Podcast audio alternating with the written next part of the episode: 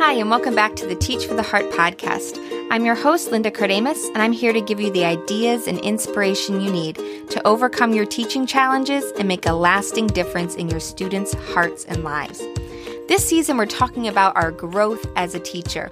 And we've been talking about lots of different ways that you can use the summer to grow. But as we're approaching back to school, and some of you are already back, we're diving into how you can make the most of these critical first weeks and months of school. Today, we're going to be discussing 10 ways to show Christ to our students, whether you teach in private, public, or Christian schools. Before we get into that, I want to tell you a little bit about my friends at Christian Educators Association International. And CEAI is a Christian alternative to the Secular Teachers Union. So if it's been bothering you, if you're part of a secular uni- secular union and it bothers you that your money is going to things that you don't support, or you feel like you're not getting the help that you need as a Christian teacher, or maybe you're in a state where you, you're not allowed to be part of an official teachers union. CEAI offers a lot of the same benefits from a Christian perspective. Uh, for example, you're covered with $2 million professional liability insurance in case of a job related lawsuit. Um, you also receive job action protection, coverage for legal fees for a local legal representative if you're faced with a job action like suspension or termination. There's so many other benefits as well. You can see them at teachfortheheart.com slash insurance. Today, though, we're talking about 10 ways to show Christ to our students. And if you're a Christian teacher, it shouldn't matter where you where you teach. Our goal should be the same to show Christ to our students. Some of us can be more open and apparent, but all of us can and should be intentional about showing Christ and his love every way we can. When I think about sharing Christ, the first thing that pops into my head is, of course, talking about him. And while we should certainly take advantage of every opportunity we get to talk about God and his truths, just talking about him isn't enough. Our students need to see Christ in us. We need to show them who he is. And that's something each one of us can do, no matter where we teach. So let's look at that a few ways in particular that we can model Christ to our students. Number one is to love our students. God is love. And if we want to show him to our students, we must also love them. And that means loving all of them, not just the ones that are easy to love.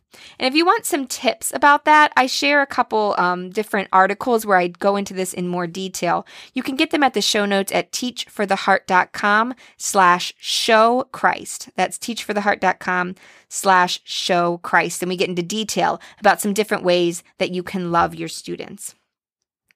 Number two, be kind and understanding. I know there are tough days, but when we're mean or grumpy, we turn students off, and it's a poor model of the Savior we serve. We must be kind and understanding of our students' struggles. Now, this doesn't mean we're a pushover. We can be kind and firm at the same time. And in fact, we must be. And if this is something that you struggle with, I want to encourage you. This is not something that you can just do in your own power. Kindness is a fruit of the Spirit, meaning it's something the Holy Spirit works in you. So if you're struggling with this, pray and ask God for help. Spend time with Him. Yield to His Spirit and ask the Spirit to produce this fruit in your life and in your classroom. Number three, care more about your students than your policies. Sometimes we get so entrenched in our policies that we miss the point. The point being that we're here to help our students grow. Sometimes a student needs some mercy, and sometimes we actually shouldn't be fair. Sometimes what's best for a student doesn't line up perfectly with our discipline plan. And in these cases, we must pray for wisdom and remember that growth and maturity of our students is our main goal.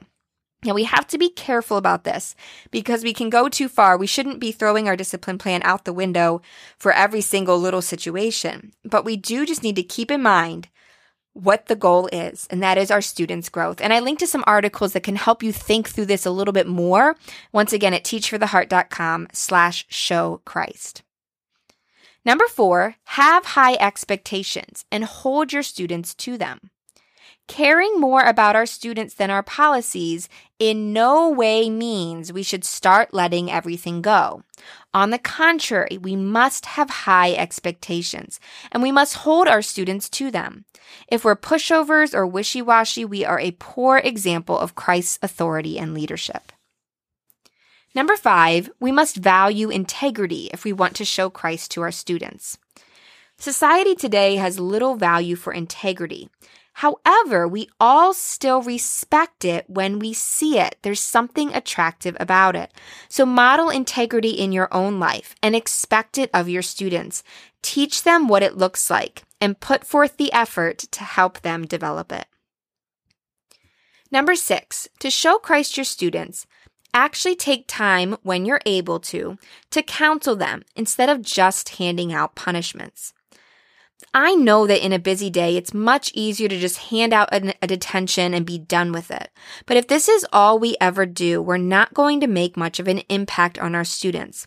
We need to take the time to counsel with them and talk about what's going on, whether it's about their behavior in our class or an interpersonal dispute or a tough situation they're facing. Be approachable and show them you're there to help them grow. You can find more details about how exactly to do this in my post called How to Counsel a Student. So, and once again, I link to that at teachfortheheart.com slash show Christ. Number seven, let God's truths permeate your conversations and lessons. God's truths should be such a part of us that we can't help speaking them in our daily conversations and in our classroom lessons. And lest you think that this can't happen in a public school, that's that's absolutely not true. You must realize that God's truths are universal.